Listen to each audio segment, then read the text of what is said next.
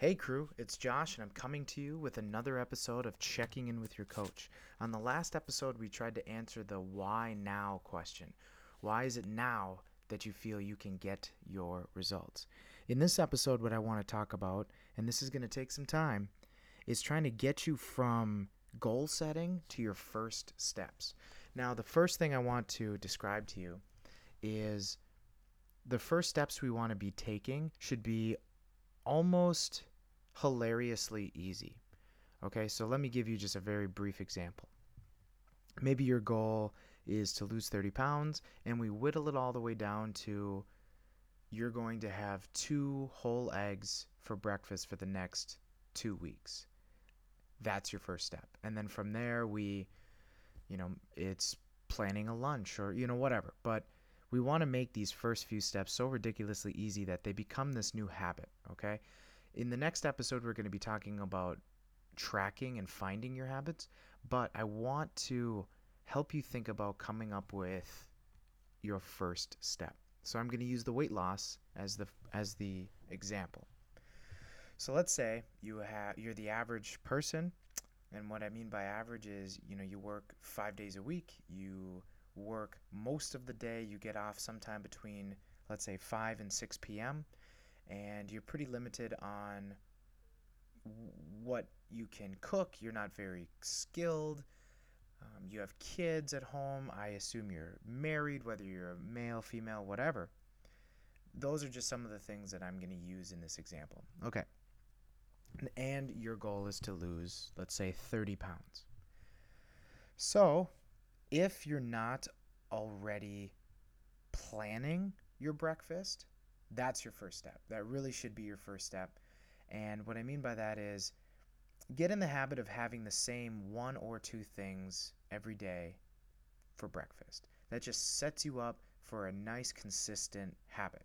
So I'll use my wife as an example. She goes back and forth between different flavors of oatmeal, and she likes to use the, I believe it's Kodiak Cakes oatmeal.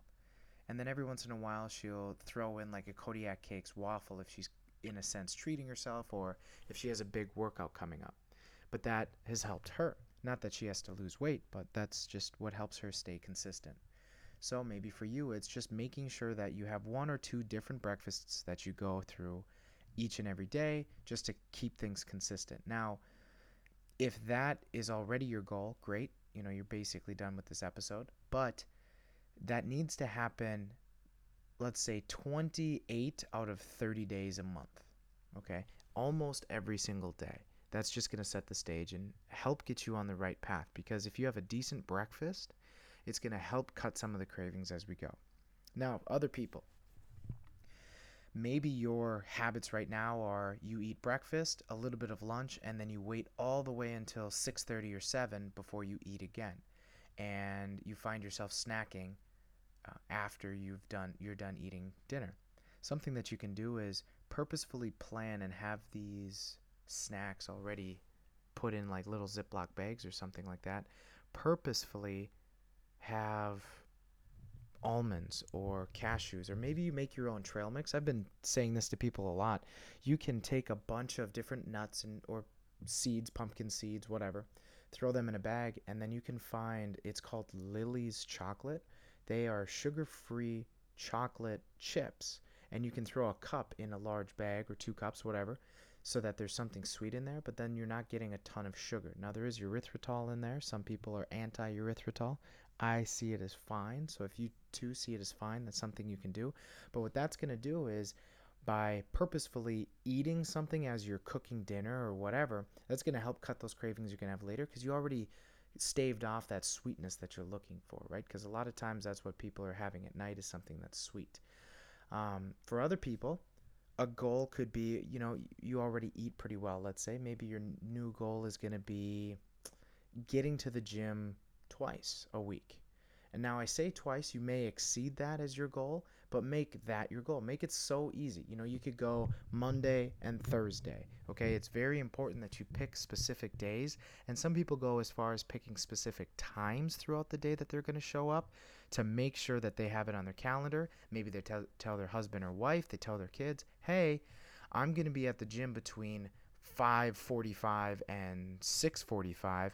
I'll be home by 7 and then we'll have dinner.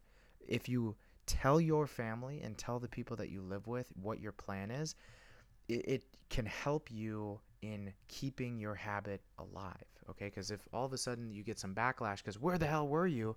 You know, that that kind of helps. That kind of hurts your goal. So again, for some of you it's a breakfast, for some of you it's having a snack before you have dinner, and for others it's purposefully planning when you're going to go to the gym.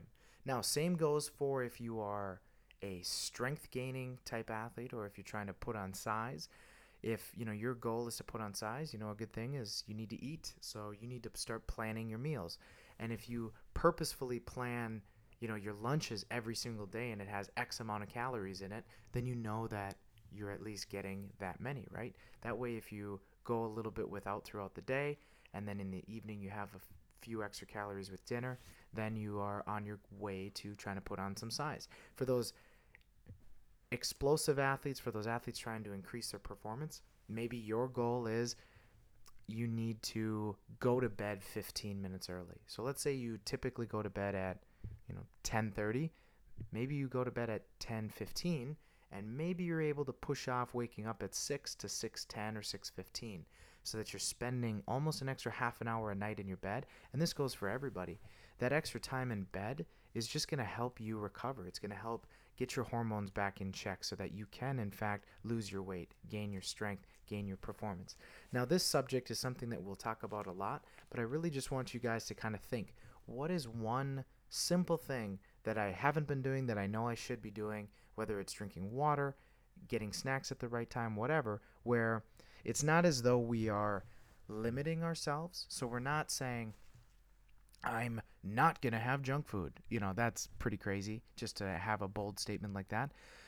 But rather than saying, here's what I can't have, I want you to say, what can I add into my schedule, add into my life that inevitably will help me with my goal?